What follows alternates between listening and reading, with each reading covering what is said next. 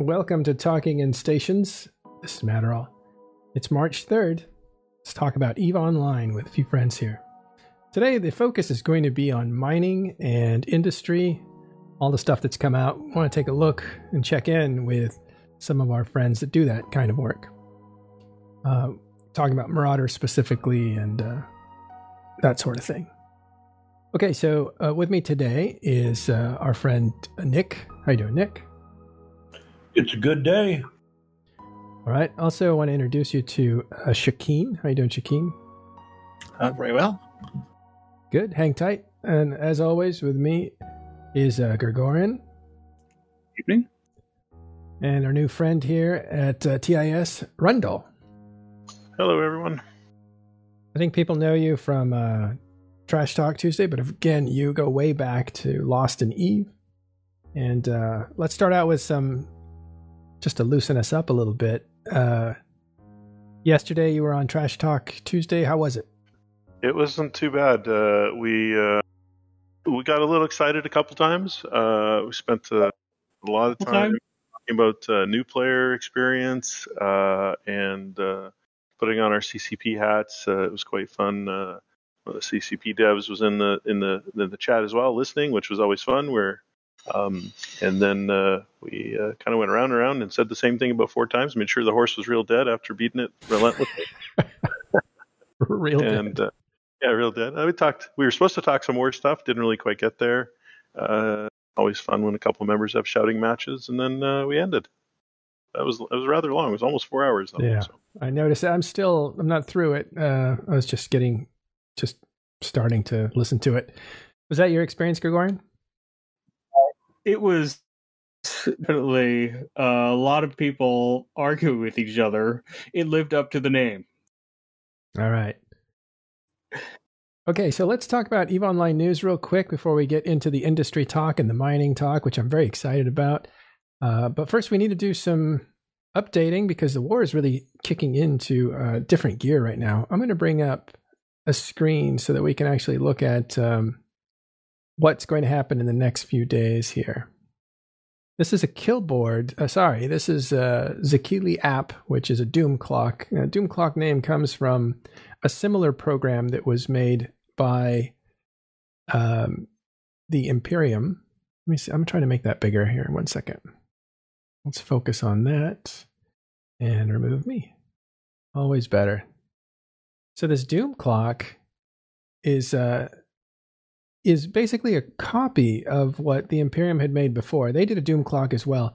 And one of the reasons the Imperium made their Doom clock was to show how they were progressing in the war. And it was at first public. And the reason for that was to uh, show measurements to themselves and also to people outside that they were defending their SOV, that they were defending their structure, they were defending their iHubs, which defended their structures inside the systems that the iHubs were associated with. Um, but at a certain point, because of the progress of PAPI, that was made to be not public and private only for Imperium members. And uh, so we lost the ability to see that.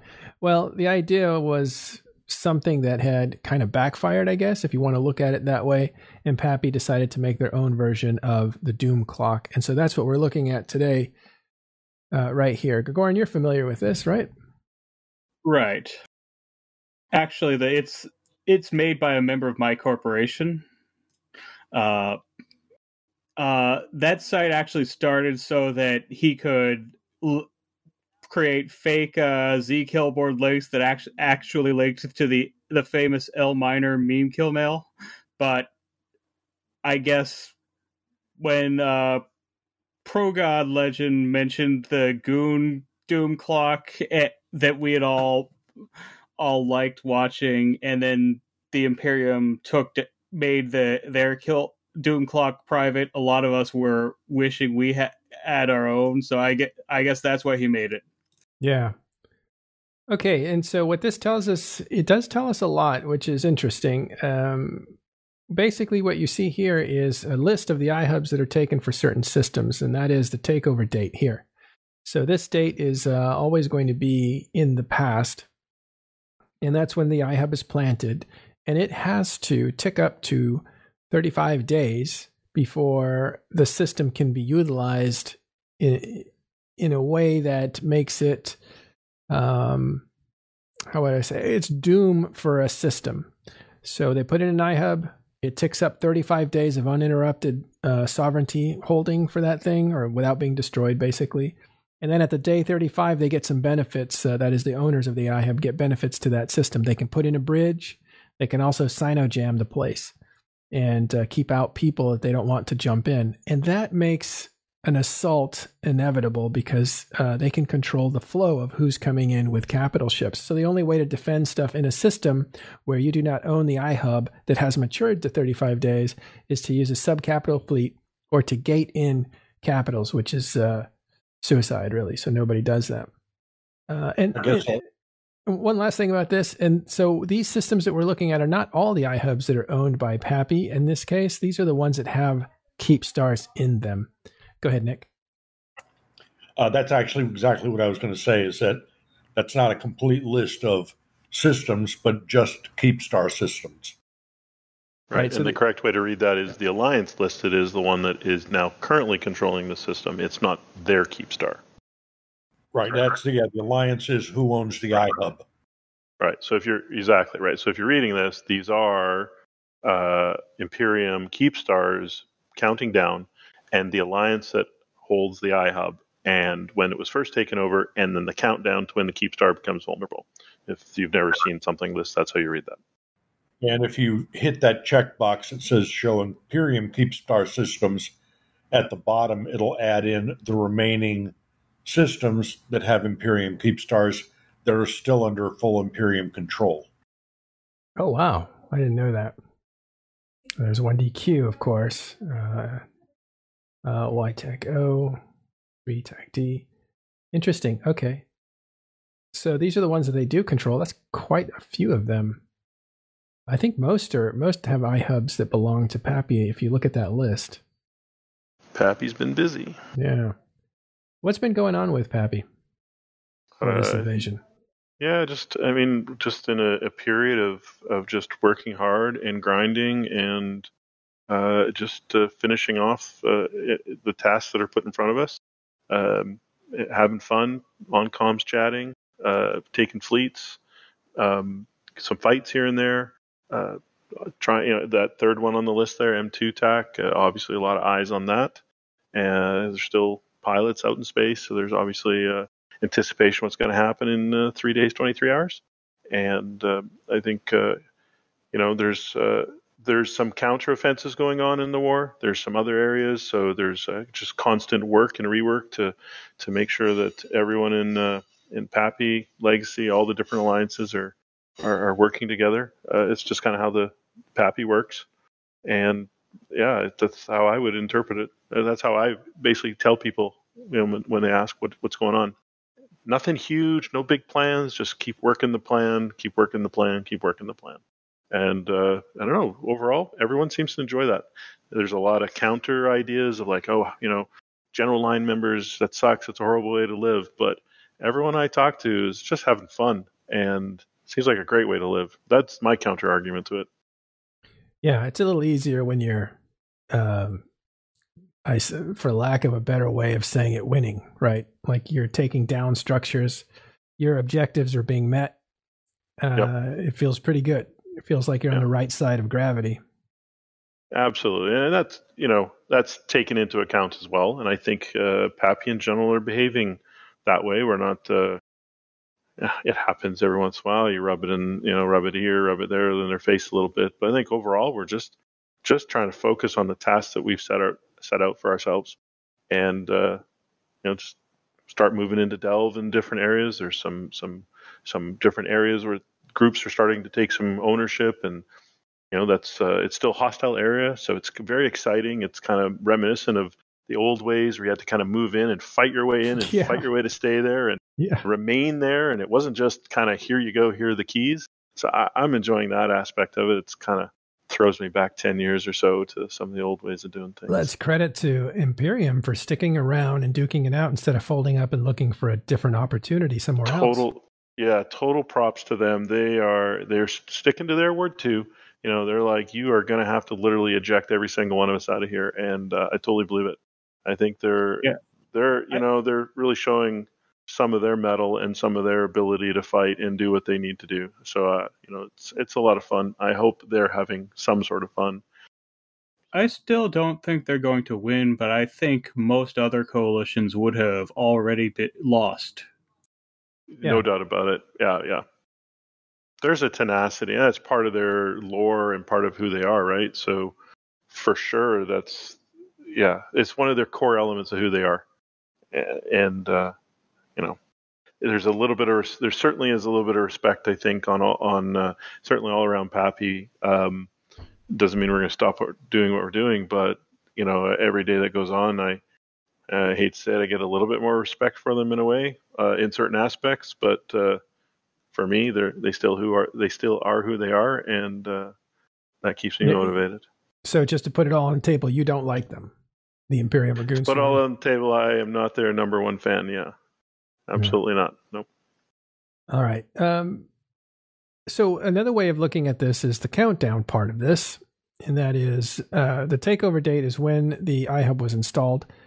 Then 35 di- days later, this counts down to zero, basically. So this sets to 35 days. So in the next 24 hours, we're going to see the first iHub reach the maturity level of three. And the ZBX system at that point we'll have the availability of being jammed up. And then a day after that is five taxi. And then a day after that, uh, sorry, two days after that, three days. Let's just say three days. So in a total of about four days from now, M2 TAC comes out. And that is going to be a very interesting situation there. Because Goonswarm or the Imperium both need to interrupt that clock by destroying the M2 iHub. Do you think they'll try? Uh, I yeah, I, think somewhere between the, now and then, it's a very strong possibility they will do that. Uh, yes, directly. I think they'll try. Uh, that's uh, Have they been trying this whole time or There has been a, a couple of attempts that I'm aware of. Uh, personally, I had a pretty busy uh, real life uh, in real life last couple weeks, uh, end of the end of February. I haven't been on quite as much as I wanted, but what I'm reading, yeah, there's been a few attempts here and there. I haven't seen any um, all out, you know, massive brawl to try to to to duke it out. So um, maybe it's coming here in the next few days. Yeah, I'm been a- thinking like the weekend, right? Because this timer Yeah. comes out Sunday night, so there's a there's a prime Friday night, Saturday night, Saturday day, lots of pilots available. Um, window of opportunity, frankly. And they can always kill the iHub after the 35 days. Uh, once it's jammed, it'll just be harder at that point. But they do have a lot Yeah. of hardware in system already. Remember, this is M2 TAC, where their super capital fleet or part of it is residing in this giant gate camp. Well, minus two vendettas, but yeah. Oh yeah, that's so. What happened last night? You know, I was Trash Talk Tuesday, and all of a sudden there's like, well, one vendetta's dead, and now two vendettas are dead. Yeah, I was the one who announced. That's right. I interrupted the arguing to try to change the subject to that. yeah. Do you, you have more of the story? I have just you know the bits and pieces of what I read. Uh, do you have a little more details? I'd gladly Well, let you go through it. Well, there's this practice that, well, in my alliance, Pandemic Horde has been called uh, ringing the dinner bell, which is going into M2 tac to shoot the bubbles. And the joke about dinner bell is you ring it and then the goons show up and feed.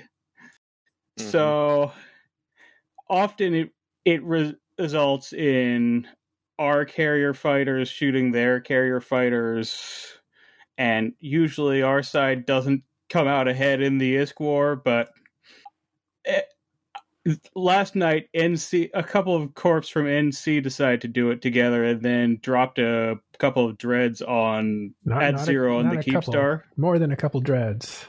Yes. So and then they killed two vendettas and t- and took out the the shields of another super carrier, a Hel. And vendettas are are probably the most expensive thing that was on grid at the time, since it's a faction super carrier, so it costs as much of a as a normal Titan. Uh, I guess th- I had actually been wondering why uh, in the past in past attempts when they'd gotten their fighters out to our subcap blobs uh they didn't uh, we didn't respond by dropping dreads on their supers. I but i guess if uh we had if we had done that for not the best possible target uh we wouldn't get any other chances to do that.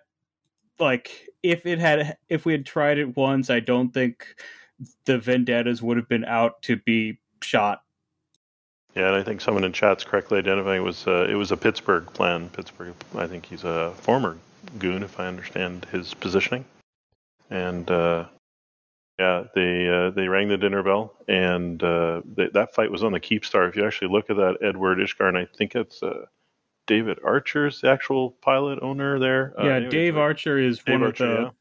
Big FCs in Goonswarm. Yeah, that's him. His is his is Edward Ishgard. Anyways, that uh, that kill uh, kill mail, the uh, the Keepstar is actually top damage. what? So I mean that was right on the Keepstar. Uh, how's the Keepstar top damage? Did it shoot? Uh... Well, I'm guessing it's uh, PDS oh, and yeah. and uh, I'm guessing maybe it, in the it, line of line of fire of a. Of a, one of the Keepstar Doomsdays, I don't know if there's like yeah. area effect weapon, right? The kind of combination of both, I would guess. Uh, do, the Keepstar Doomsday is a chain weapon that bounces to the largest mass targets first, and super carriers are larger than dreadnoughts. Yeah. Yeah, that's uh, interesting. Um, yeah, point the PD. What is it? PDS is Point Defense System, and it's right. it's basically like automated gun system that uh, shoots everything around a keepstar and it's friend or foe. So if you're not if you're not tethered you're getting hurt. Thing's pretty painful too as you can see if it was top damage on a vendetta. That's a uh, that's a that, that's not a great loss is it? Two two vendettas uh, is even worse than one but uh it's just it's kind of it's kind of not the kind of loss you want in this situation. I I don't think you could just blow it off these days because these things they take so much to build. They're not rare. They're just uh, they're rare, but they're also incredibly mineral intensive. So uh, there's no way around their price point. They essentially absorb four or five times the normal amount of minerals that a, a Nyx would have, for instance. Yeah, most faction capital ships, uh, their expense is the rarity of the blueprint, whether it's from uh, low sec Sansha incursions for the Revenant or NPC Sotiyos for the Blood Raider and Guristas ones. But but for Serpentis capital ships, uh, they're expensive because while because because of the the material cost. Yeah, a lot of people involved here. Yes. yeah. Uh, whenever you get into the faction stuff, getting faction specific items. Let's take the Vendetta, great example of it. It's very hard because you have to farm every single piece of those items. It's not easy. It's not something you could just mass produce. Uh, I'm looking for someone in the audience is saying look up the uh, uh, the facts or whatever, but uh, I missed it. Okay, so that's what happened yesterday. Um, Vendetta down. Uh, the big story two is, vendettas down. Two vendettas down. The, that's very expensive. yeah, that's the big story from yesterday that happened right around this time. Um, but really, what we're looking at here is an acceleration, and this is what I wanted to look at. In, in less than one day, it starts, and then it really starts accelerating. And then on, uh, like you know, around ten days from now, you really see the potential isolation of four or five systems. It's just, um, I think, within a month, if those don't get interrupted, we're going to start to see some massive uh, destruction numbers come out of Delve and they've been waiting for this. This is really the constriction part of the constriction part of PAPI's plan, which is to isolate, lock down, uh, to mature the iHubs. Once that's matured, you isolate the systems and destroy everything in it. The trouble yeah, is, the, there's a ton of stuff. Go ahead, Randall.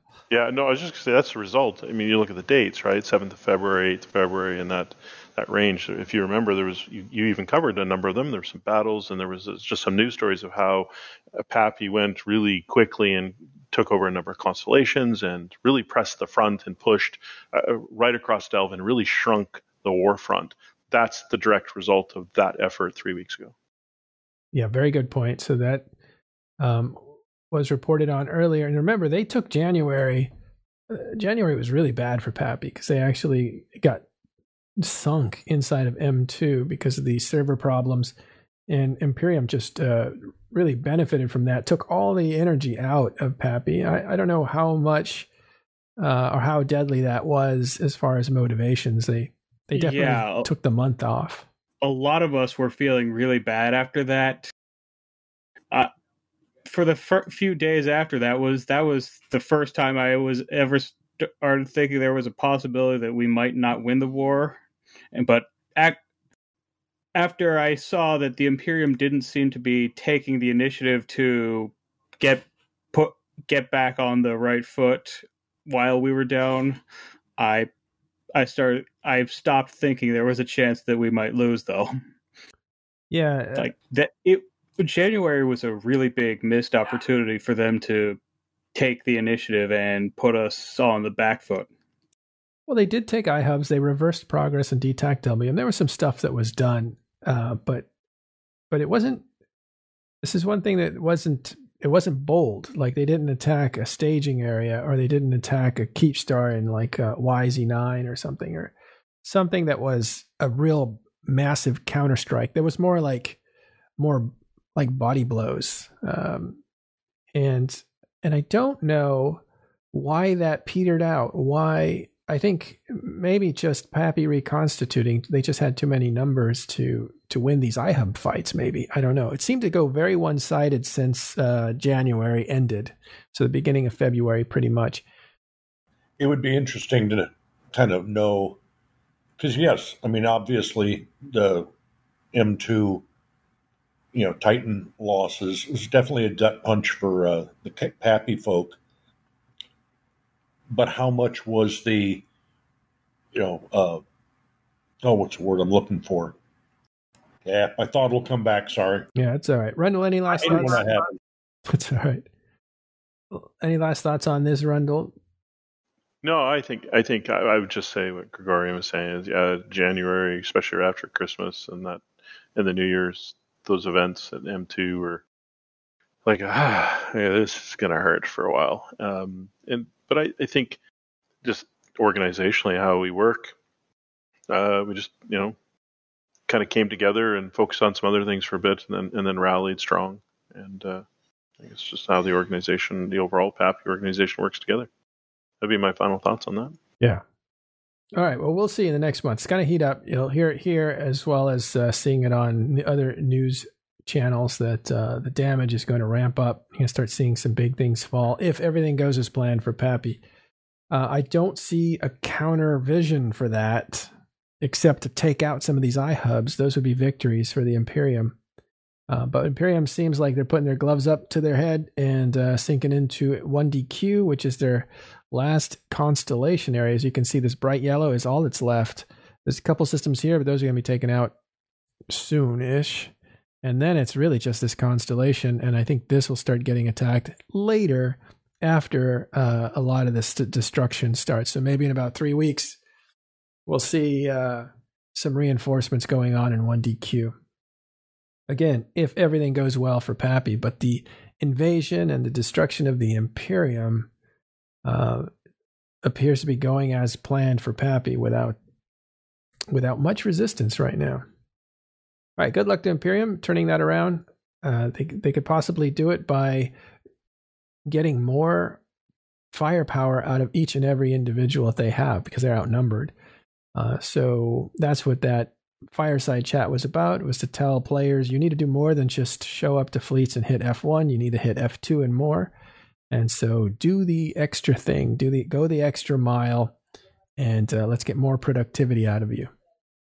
All right, Shakeen and Nick, uh, let's talk industry. But first, let's meet uh, Shakeen Burker. Tell us about yourself. Where are you and Uh, what do you do? Well, it all depends. I'm mainly I'm in my own corporation. It's a small corporation, just with my alts. Um, however, I initially was in a uh, I, I would say a, a smaller medium in, industry corporation with a few friends. I learned the basics of what I do now there.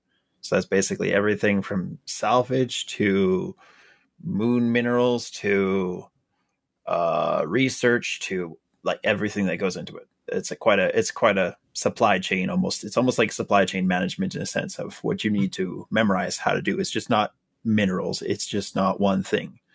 Um, anyway, so I learned a lot of the basics there, and then I started my own little corporation, and I started getting into uh, fighter production when that was a big thing for fleet carriers, and that was really nice. Was that when it first lie. started? yeah, that's when I first got into it. That's where I made a lot of money. Uh, and then, uh, of course, the shortage hit, and carriers and things like that started obviously a little bit more on decline. People were trying to find alternatives at times to always just losing big carriers. They're still used, but people they they weren't just ratting carriers, so to say, as much. Yeah, so you're saying that you were in boom times you were doing great because carriers were being used to rat and then they nerfed Oh, that. yeah. fighters specifically, right? Fighters and their application. Uh, then I got into uh, T2 production because I, I I can also do T3 production, but that is a very limited, right? Because I produce legions and confessors, things like that. Um, but that's not a very active market, right? Like it's very much a niche, you know, bespoke type market. Not a lot of people are buying a lot of legions compared to let's say T2s, which that's what I got into because a lot of people, more people run abyssals than they run in legions. You know, more there are more sacrileges being sold in legions for a reason. Mhm. Um, so yeah, so that's where I am now. I do a lot of T2 ammo and T2 ships, uh, as well as what uh, Matterall brought me here for, which is Marauders. I do Paladins. Yeah, you do a lot of Mar stuff, right? Yeah, because I'm based out of Amarr, and I kind of just stuck with it. I, it's not even RP. I just I just stuck with it. I like to say "Ah, I'm in Amarr space, so I, I build a lot of Amarr ships. So I'm basically always in uh, Amarr low sec or Amarr high sec, one of the two, because I do my own reactions and things. So Yeah. All right, not not not to be like, you know, to measure you up, but what what are your operating budgets like on on some of your runs? It all depends. If I'm producing, I typically like to produce at least 10 to 15 Marauders at a time. So we're looking at roughly 20 billion off to start off because you need to get things going, right? Mhm. Now, obviously, you're not going to, you can sell them for more, let's say. I could definitely get a markup on that, which I do. My markup is typically around 25% of what I go in for. So if I, let's say, go in to produce, let's say 15 billion, let's just say roughly, because that's 10 Marauders roughly, I can mark it up to the inflated current price and make more money on it. So it's not like it's all just uh, profit, right? There's a lot of input costs I have to go into because I don't do the mining myself. I do have my suppliers that I talk to that I buy in bulk. That's contracts, by the way. You don't do it off the market. Uh, so if you're ever looking at that, you're going to have to learn how to talk to suppliers. And suppliers work in contracts. They don't work off of the Jita market, so to say. Yeah, a couple questions there. Where where do you sell your ultimate products? And then we'll go back to suppliers. I either sell out of Perimeter or Amarr. So either Ashab or Perimeter. Yeah. And uh suppliers, how did you find suppliers? a lot of them they will advertise. Um, they have their own mining fleets. I know people love to say they're all just bought fleets and they fly around mining everything. That's possible as some of them do that. A lot of them, though, they are actual humans behind keyboards and they just love mining. So what you do is you set up a bulk order. Let's say I want 2 billion units of tritanium. All right. 2 billion. That's not a small number. Um, and that's the kind of numbers that you say, all right, you guys have two weeks and you set it out in contracts. It could be split up contracts. So let's say 500 million units per, but either way, you're going to set up uh, uh, a buy order essentially with them, an open contract. Uh, what what are the strategies of s- uh, splitting up your buy order into many contracts or having just one big contract? It all depends what you're producing. So, for example, when I was producing things for making carriers, I would have to order in very large quantities. I'm talking, you know, two to three billion minimum, right? Because of all the capital ship uh, components, right? And they require straight minerals. Now, in the case of, let's say, moon mining for T2 production, I would set out to say, because you don't want to have a lot of spare things, even though, let's say, if I produce parts for a sacrilege, right? Just a basic T2 that's used in abyssal space a lot. I could use the same parts to produce um, uh, paladins, but you don't want to like overproduce that because it takes a lot of time. That's the problem. Is that you have to tie a lot of things into research and a lot of things, especially for the sacrilege and the uh, paladin blueprints. In this case, uh, as well as you're going to need to put a lot of time into transporting minerals into almost hidden away areas of low sec, get your uh, reactions done, get it into high sec, turn it into a construction component, which then gets turned into the actual uh, faction ship, if you will, you want to say, the racial ship, let's say Amarr in this case. All right. All right. Well, let's actually talk about uh, industry and mining and what it's been like in this scarcity age. Rendell, uh, if you have any questions, just throw them in there, Gregorian, you, you as well. So, Shakeen, uh, how do the the suppliers advertise? Like for the small scale industry that I do, it's mostly advertised in uh, Alliance Discord for mi- getting my minerals in moon goo, but I wouldn't know where to look if I wasn't in a big alliance. Um, start looking. Num- it seems like a very basic solution, but this is when I was starting off. Look in bios. Start. You know, in those mining fleets, open up bios so if you, um, uh, let's see. Oh, people advertise in their bios, in their biographies. Yeah, quite literally. Yeah, mm-hmm. they literally advertise and say, "Hey, I operate in a Minmatar Lowsec, for example. Minmatar right now is a is a hot spot for mining. Yeah, yeah. It's a big, and they'll literally have sometimes right in there saying, "Hey, if you're interested in us, we sell at uh, last week's Jita's price uh, in bulk orders." For example, a lot of them will do that and then you basically will send a contract to them and most of the time like 99% of the time they'll respond. They'll be like hey awesome. And you could actually specify if you uh, in my case i fly my own freighter. But if you don't fly your own freighter you can specify for transport. If not you talk to people like red frog and those types of guys. So, so when you actually, you know, do a contract, you might do it to a particular mining corporation directly to them, not public, just directly to them. Yes, correct. You do it directly to them. This isn't uh, this isn't public contracting. A lot of the, if uh, anyone in the crowd knows what I'm talking about, it's a business to business transaction. It's not a it's not a consumer transaction here. It's business to business. I like that. So so, what about uh, have you taken advantage of any of the uh, various mailing lists out there? I mean, bulk mailing lists. There's uh, obviously there's purchasing, there's selling, there's uh, any of those um, Yeah, absolutely, yeah, absolutely. Yeah. You you pay attention to those. Um, you know, you're just not selling to uh, you know, in my case, uh, let's say Caldari or Amarr Highsec. You're just not selling to that area.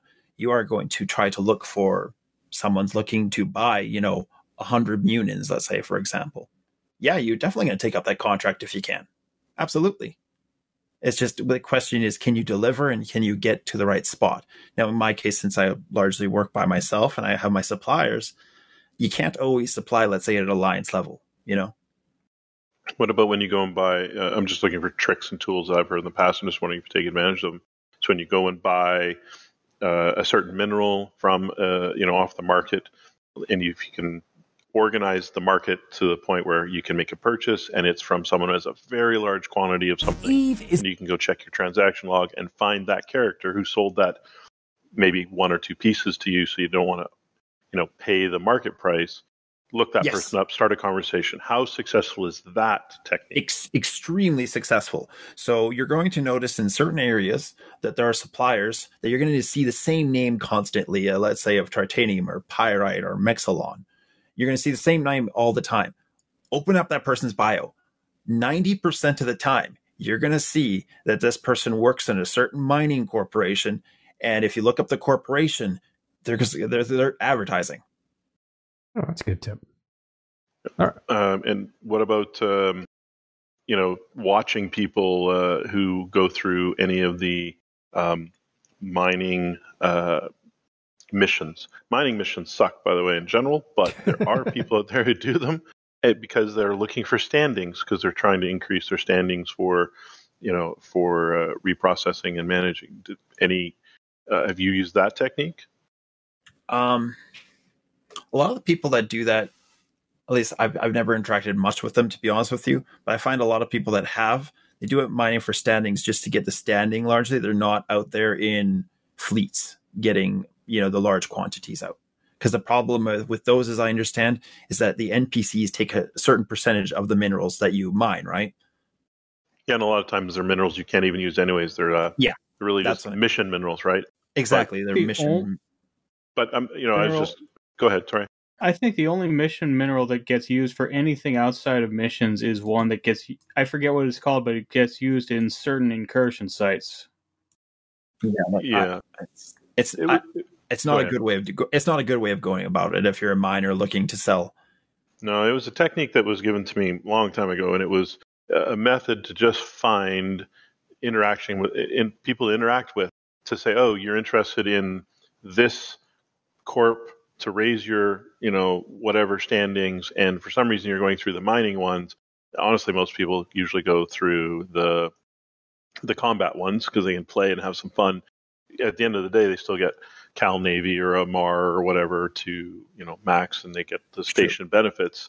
There's just usually better ways than the the mining missions. But I, I was just curious if you've gone and like literally stalked those people to say, "I'm going to find you and then track you down." I mean, that's what I did for I, in my area. That's what I did. I stalked a lot of people to find who, who, which groups are they with? Can I buy from them? That was the big thing. And are they reasonable rates? Uh, and do they bu- do bulk orders? Because, like I say, I was trying to cash in on the uh, carrier and the fighter market because I have those blueprints, and I was like, I really wanted to cash in hard. So I kind of did stock quite a few of them. Uh, but the problem that, that you have now is that the people that do the missions in particular mission uh mission minerals are replaced by are now replaced by you know whatever asteroids fake asteroids essentially right and you can only get the certain amount of minerals that's in a very small quantity from the mining missions so it's not a good way of going about it What about uh, what about you, Nick? You're an industrialist too. I'm dying on the vine, brother. the The, scarcity uh, hitting you when hard.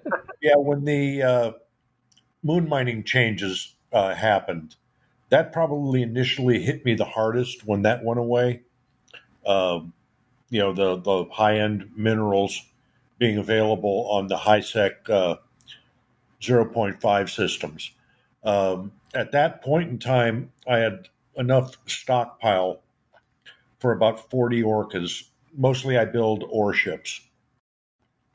I Or being uh, Outer Ring Excavations, which is a Correct. corporation. Yeah, that's that's all your Procurer, Covetors, uh, uh, yeah, porpoise, uh, obviously the orca, and you know, but the whole line. Um, I the only, the only one I don't make right now is a bowhead. But uh, at the time, I'm down to about. I have enough to make about four more, and I'm out of the high ends. I can still get obviously the trit, but it just takes a little bit longer. Uh, takes a lot bit longer because I'm back in the belts or purchasing it. Um, and I do small scale purchasing because I'm a small time operation. So the, the place I target for purchase is I keep an eye on the belts and the systems that I'm mining in, and I look for those new players. And you know that if they refine it, if they sell it outright, they're going to probably get. They're not going to get cheated. They're not going to get a good price or a fair price. If they try and refine it themselves, they don't have the refined skills, so they're going to get beat up on that. So I'll usually try and pay them a, fairly premium price to the new new player, new miner out there. Keep him interested in the game. I get what I want. He gets a little ISK in his pocket. So that that's the only place I really purchase uh, ore and minerals from. Are they suspicious when you contact them? Like, what do you want with my ore? Um, sometimes yes, uh, but generally they're going to see me roll in in an Orca and three or four Mackinaws mining, and you know they've seen me around enough that it's like, oh hey, they're mm-hmm. they're sticking his crew, and you know so yeah. I'll toss some boosts on them if they want. I don't do it right off the bat. I kind of got to cultivate, let them get comfortable with me. Yeah, maybe that's overblown, all that uh, suspicion and everything. Rundle, you were saying, I heard this, uh, you have a friend that just started the game and you were talking about his real world experience and how it's different than a veteran's version of a new player's first experience. Yeah, absolutely. Yeah, I mean, he's he's uh, just recently picked up the game, and you know, it's fun listening to him talk about, you know, what do I do? How do I play this game? What does this mean? What does that mean? Um, and you know, do I want to do mining? Do I want to experience that? Do I want to just uh, you know, what do I do with all these modules? How do I deal with this? Do I just sell them outright? So introducing him to, well, no, there's actually a couple paths. You can sell them and you just get the ISK, or you can sell them to some someone like myself, and I can then reprocess them and then use those minerals. And uh, you know, it really opened his eyes to. There's some like alternate paths if I get creative with what to do with these things. A lot of the other MMOs are just you know just sell the stuff and you get you move on, you get your money. Um, but there's like kind of a whole second life for almost everything in Eve. And he found that very fascinating. He liked that path.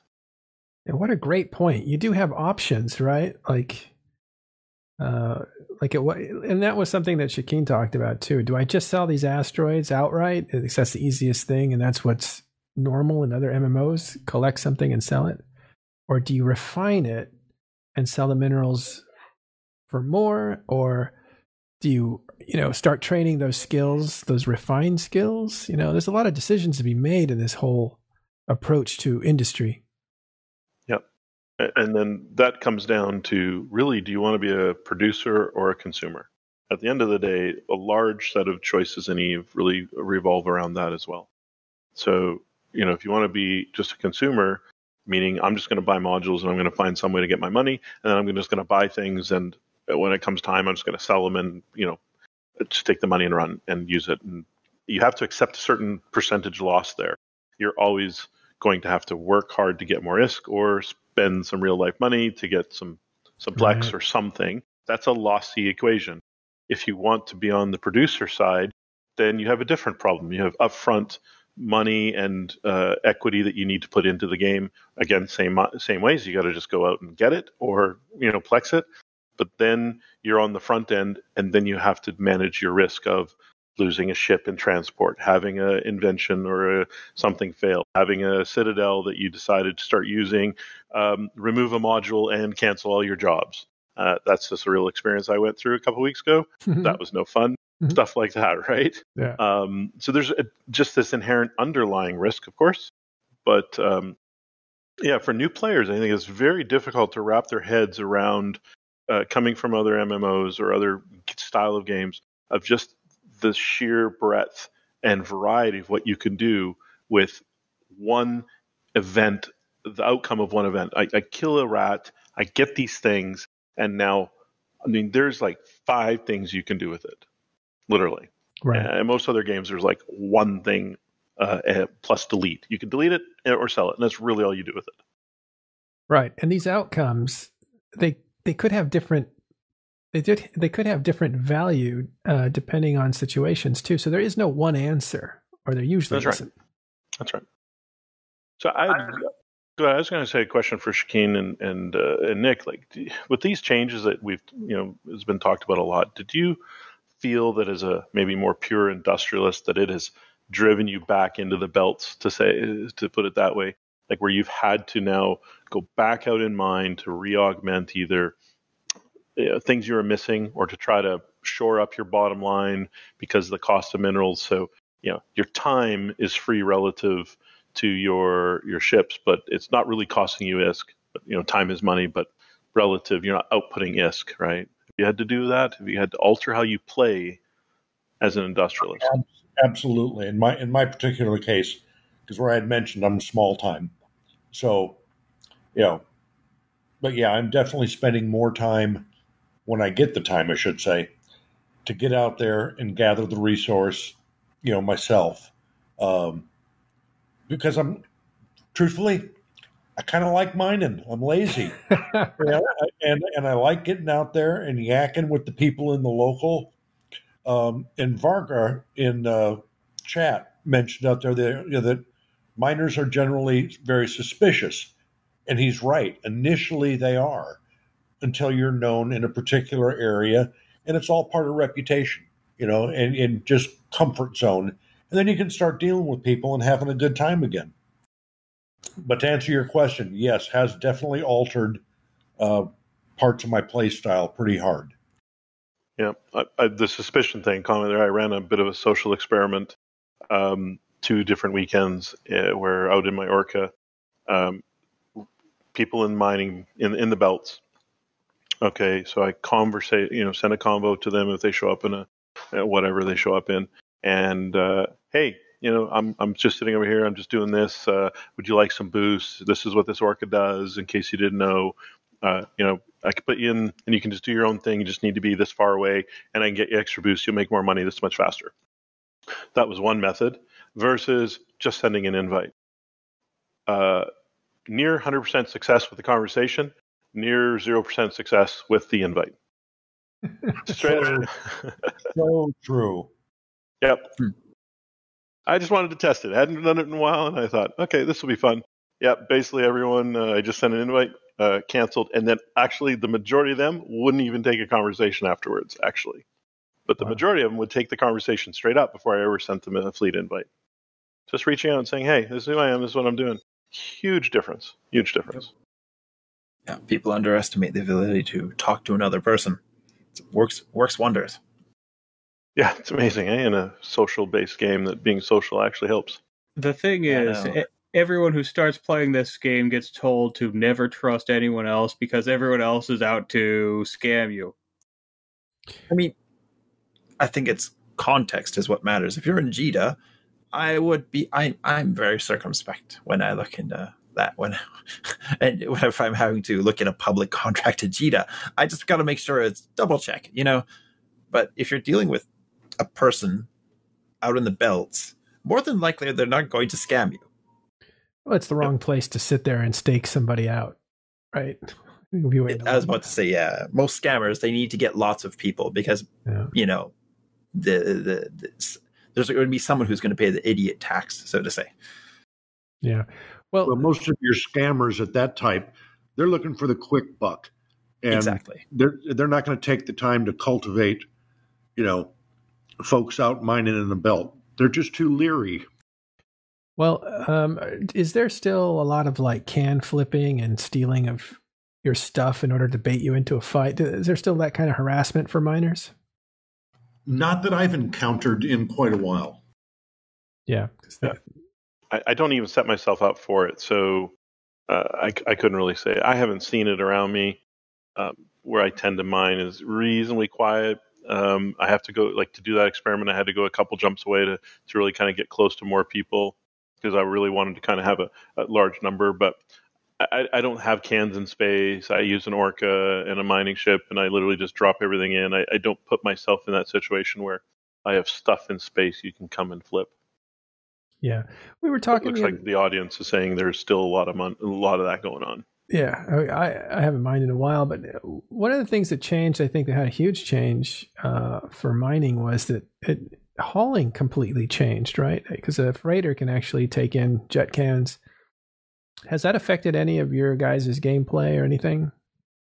No, I'm I, am i am pretty traditional when it comes to my freighter work. Yeah. I pick it up in a station. I go to another station. yeah. I don't. I don't. I don't. I find that crazy to see people actually picking things up with freighters. Mike, I, the last time I did that with a freighter was again prior to uh, the moon mining changes in HiSec, where everything went, you know, or most of it went away, we would get out there with, you know, 16, 17 folks and exhumers and five or six orcas. And as the orcas loaded up, we'd roll a freighter out there to take right from there, but not, we weren't can mining, that's for sure. Yeah. I wonder yeah. if that still, if that still happens, or I, I have to wonder. There, yeah. A lot of newer folk I'm seeing out there, doing the jet can mining, and I got to remind them to make sure they, if they're going to leave it out there for a while, rename it so it'll last two hours instead of one. Timestamp Make sure you come back and get it. Um, you know, and I counsel against it as you get better, or not better, the wrong term. As you get more experience, you find better ways around that. Yeah. Right. I think the the actual time is like anything after two hours, but it used to be two twenty was the magic time where we would notice cans would pop and you'd lose everything inside of it. So jet canning is basically throwing your cargo out of your ship. It creates a container because it doesn't just float your gear in space. It creates a container to contain it, and that's a temporary container of like two hours twenty minutes. So what miners would do is uh, is they'd mine, fill up their hull uh, or their cargo area, and then they'd eject the asteroids into a can, and that was called jet jet can mining. So you dump that out there, and so if you come across a miner who's doing that, you'd see five or six or seven cans out there, and some of them would have like a timestamp on them because you would change the name of the can to the timestamp, and then they would go get their other character and pick them up in the right order, so as not to lose the minerals inside of there. And if you're spread out, you got an orca friend you uh, they would label the can "Take Me Now," and you just tractor it into the orca because it would have their name on it. Yeah, that was their can. And then when it was full, I knew it was twenty seven thousand five hundred M three of whatever product they had in there, and that's how I could keep track in order to pay people or reimburse them. Yeah. All right. Uh, one last question for you guys, and we have to actually wrap it up. We'll pick up mining again sometime. Maybe take it on a on a new player level uh, at some point. Because this is, I think, this is one of the natural first professions people get into. It's quiet, it's peaceful, it's manageable. It's not a lot of pressure in it. Uh, but we'll we'll do a, like a special newbie edition of mining and uh, industry. But I wanted to ask you guys about skills and the new expert systems does have mining in it uh, as something that you can purchase if you're looking to transition and check out what mining is all about. What do you guys think of that? It's a good idea. Very basic. I looked at it myself on uh, Sisi, uh, but you won't exactly be jumping into uh, um, a T2, you know, barge anytime soon. Yeah, I don't even think they offer that, do they? I don't think they do. No, I don't. I don't believe so. From what I've read so far, anyway. But I think it's a good idea. I'm kind of, you know, I wish it was something I could purchase for a new player that's out there playing in a, you know, mining in a noob ship because that's all he has right now. It would be kind of a neat thing. Is hey, if you're interested in this, I'd sure like to be able to hand him one. Right, Rundle, you might weigh in on this, uh, but let me just get this out. I, I, think that when we look at these skill purchasing, uh, temporary skill purchases on the expert system, that people keep thinking about the new bro. And I don't think of this as necessarily for a new bro. I think it fits in nicely with what they need people to do, which is to find what will keep them here, to push them deeper into the funnel of sticking around for a long period of time. But this can also be a transition for a newer player, and I'm talking three to six months. This can also be a transitionary um, method to say, I want to experiment with something to see if I even like it without committing to it uh, completely and changing my whole direction.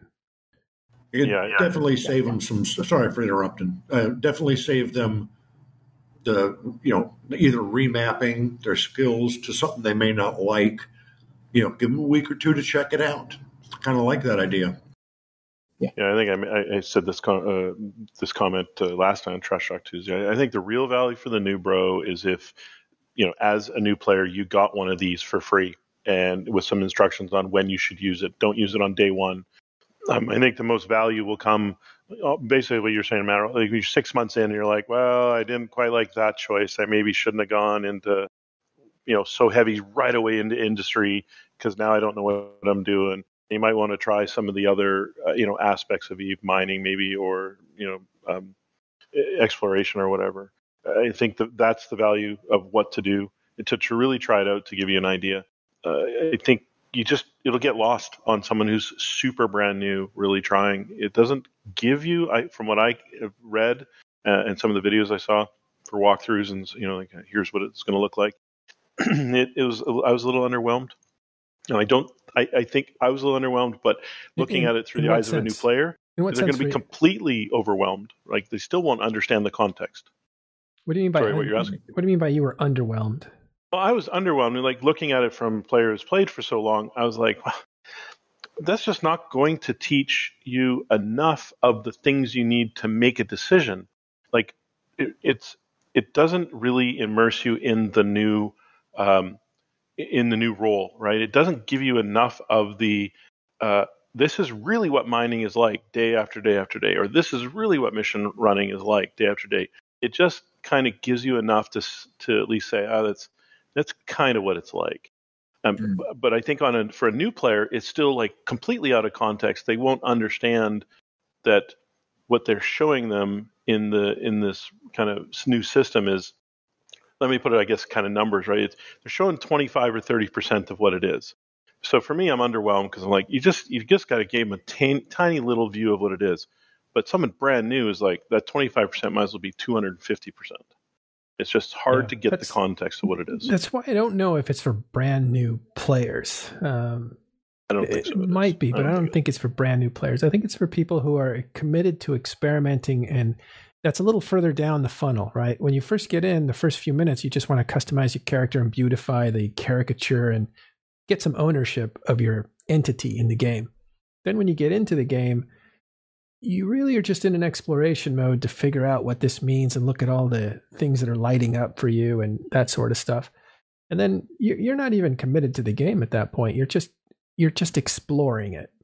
Yeah, that was exactly like the new player. Absolutely is really just trying to figure out if they should be subbing Omega, right? I mean, that right. first a while. And so, why would you be really going off and trying to use it. That's what I meant by, you know, if I hand, if CCP was to give one of these things to the new bros, it's like this thing doesn't come active until like day 30. Here's when you should use it. Um, if you activate it, you know, at the end you do this, maybe you get a discounted Omega or something. I mean, I think they could wrap it in a way to try to help monetize it and drive sub- subscriptions. I think if it's just this thing where, hey, for five extra dollars or ten, I can't remember what the price is, mm-hmm. Mr. New Bro don't subscribe for Omega, subscribe for this thing, figure out what you want to do, and then they'll just be like, "Wow, that was a waste of time and money. Like, what did I do?" And now I'm not going to go. I'm not going to go spend more on Omega because what allows the experience. I think that's what the end result will be if they, they well, maybe really that driven that way. Maybe that player in the you know one to five months in the game that you know has, has experimented with a few things but wants to branch out, you know, or settle in somewhere, that might be a good thing for them to work toward. Oh, I always, whenever I, because I've got a friend who joined the game because he saw what I did and he thought it was kind of fun to try. And I, I set a condition. I said, I'm willing to help him as long as he gets through the career agents. You're going to go through all five of those career agents and I'm going to see if you could pass the basic training, so to say. And I think that's where those things could be helpful more is if a person goes through the career agents. Yeah, no, the career agents aren't exactly challenging, you're just going to build a shuttle or you're just going to mine a bit. You're going to learn a bit about combat. But at least you're not a new person just buying that skill set, not knowing what to do with it. Yeah, that's that's why I said you shouldn't you shouldn't think of this as a new guy coming in and wanting to jump into tackling right away. I mean, there are people that will do that. Some of those people are friends of friends. Uh, but I see this as somebody who's already bought into the concept, is playing it, and says, "I'm ready to take it to a new level." Uh, let me try let me try tackling because I just joined a group and I want to get in into that business right away. I don't want to have to wait to be useful. I want to be useful right away. But they've already made that decision to be useful. So, yeah. So expert systems, I think uh, we'll have to look at that. It's clearly it's a way to get people uh, to to stick around. It's a it's a retention thing, and I think they don't plex it because you can I think you can break it with with Plex. Uh, everybody's on a level playing field in real life as far as you coming to the game. You might have money, you might not, or whatever. But there's kind of an, an equality to it, not an equity, but an equality to it. But in Eve Online, there is a there's a huge amount of inequality. Uh, so uh, there are people who can, um, as Nick was saying, gift these things to friends, and that would be the nice way of looking at it. But you can also see. Um, uh, this might be if it was plex this would be something that could be arranged especially for groups like uh, horde uh, that have a lot of members and uh, they want to just get all of them into a certain ship uh, you could see that they they could have a lot of these things on hand for for quick transitions for for whatever purpose. Maybe it's not game breaking, but um, I can see why CCP wanted wanted to creep into this a little slower. I uh, Florida Phil in chat yeah. mentioned something that kind of the way he phrased it, I liked it. It says there's many different things you could do, but this relaxes the commitment, and I like I just like that. That I, I think that rings That's- pretty that's true with me. Really good way of looking at it. Relax the commitment. I think of myself as an adult, right? I think a lot of Eve players are adults. You can look at the age group. It's really like 30, 33 is probably the mean of the age. And uh, there's a lot of us older guys and stuff. So uh, a few bucks for your hobby isn't isn't a big deal. I don't see this as milking new players that are 15 years old, uh, as as uh, some people are trying to portray this as a, a money grab. I don't think anything CCP has done has been a money grab in uh, really in the last two years, three years, because maybe you can make a case for money grabs uh, by CCP before that because they were grooming themselves a certain way. There was a lot of sales, uh, I think, in 2017 uh, or 2018. I think there was a ton of sales for maybe that was a way of look, you know, clearing books and making things look good.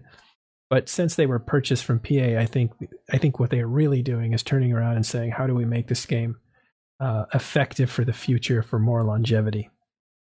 But uh, yeah, so that's that. Oh, our our one of our mining specialists uh, from Ushra'Khan uh, just wrote me back. We'll have to get him in on a different show. I'd like to uh, talk to him about the intricacies of mining with multiple characters. He is a guy from Minmatar Space that is mining the hell out of it. So I just know that from the industrialist side. Yeah. You want friends in Minmatar right now. You want friends. that's where uh, that's actually where I'm going to be spending game time is uh, Minmatar Space doing industrial stuff. Actually, so it's funny. It's- those markets are heating up. Hek and Rens. yes, Rens. Don't doubt them. I call Ren's the Acapulco of Eve Online. You know, it was super popular in the day in the 70s when cocaine was everywhere. Mhm. and, then, and then all this, uh, you know, new stuff came around. Acapulco fell into like obscurity. Poor Ren's used to be a used to be a really cool place, um, but I still love it. I still have a soft spot for Ren's. My first stations were there. All right. Um, do you guys have any other comments on this expert systems? I, I have a question for Rundle, if you're still here. Okay. Yeah, I'm still here. Your friend, you said you were going to check with him about something. Was it this? Like what he would think of expert systems? Yeah, I was going to ask him what he thought about trying out uh, trying out some just kind of free systems. I think that was one of the items I I talked about. Now that was last night, and I've slept since then, so maybe there was something else. But I recall this was one of the things I wanted to talk to him about. but he his take on uh, you know trying some things before buying them. Yeah. I love the way you described your friend in, in a real world sense of like discovery, interest, uh, all those traits. That reminds me of me back in the day.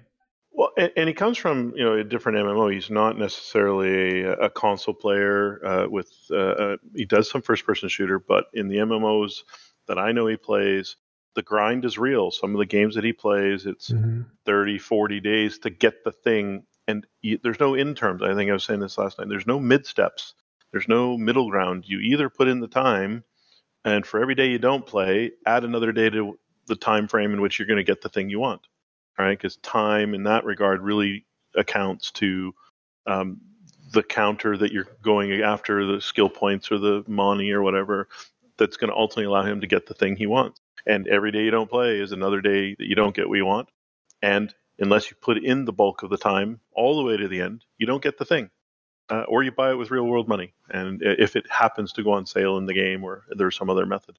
And so I, his experience for me, as I think I was kind of saying, was he's not like this bitter uh, bitter new bro as i kind of call them right? Where you kind of come in the game we, we like to talk about this person who this new player comes in and is like man what a crappy game. Holy crap. You know the U, ui is just brutal. The experience brutal. This you know, community sucks. I mean he's completely the opposite side. Yeah. which is man you know you've been talking about this game for a while and he really honestly it took a while for him to come play.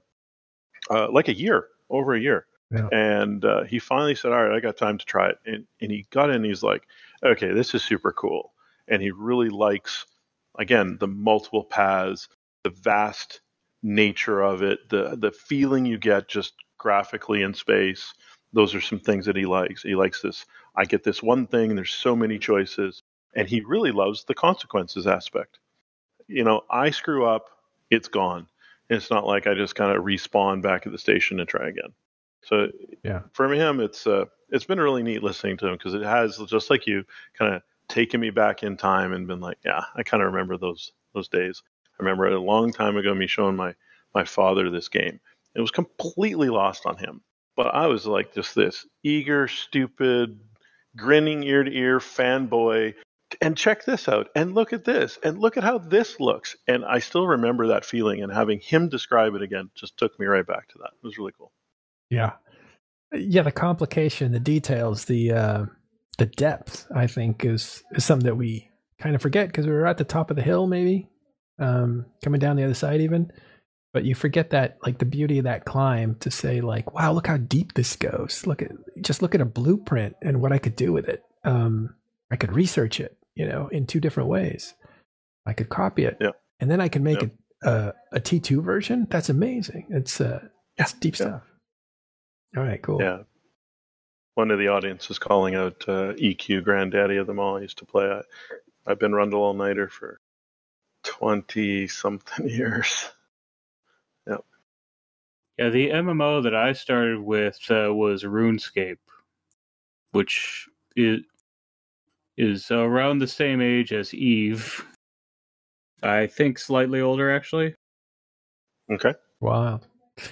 Um, did you say you were uh, in EQ? Yeah, EverQuest, way, way back, as Rundle All Nighter as well. Long, long, long time ago. Oh, wow. Did 20, somebody rec- 21, 22 years ago? Somebody recognize you from there? I don't know. I don't know if it, I don't know if this uh, person in the audience actually recognizes me from there, but uh, someone probably does. Maybe if they're listening, who knows? Yeah. Wow. It's happened once before. It happened once before. Yeah. yeah. All right. That's that's pretty awesome. Were you a bit a big player in uh, EQ? Yeah, I was. I was uh, on a raid guild, uh, top ten on the server as a warrior. Yeah, I was. I had five accounts, one of the multi boxers, all that fun shit. Classic.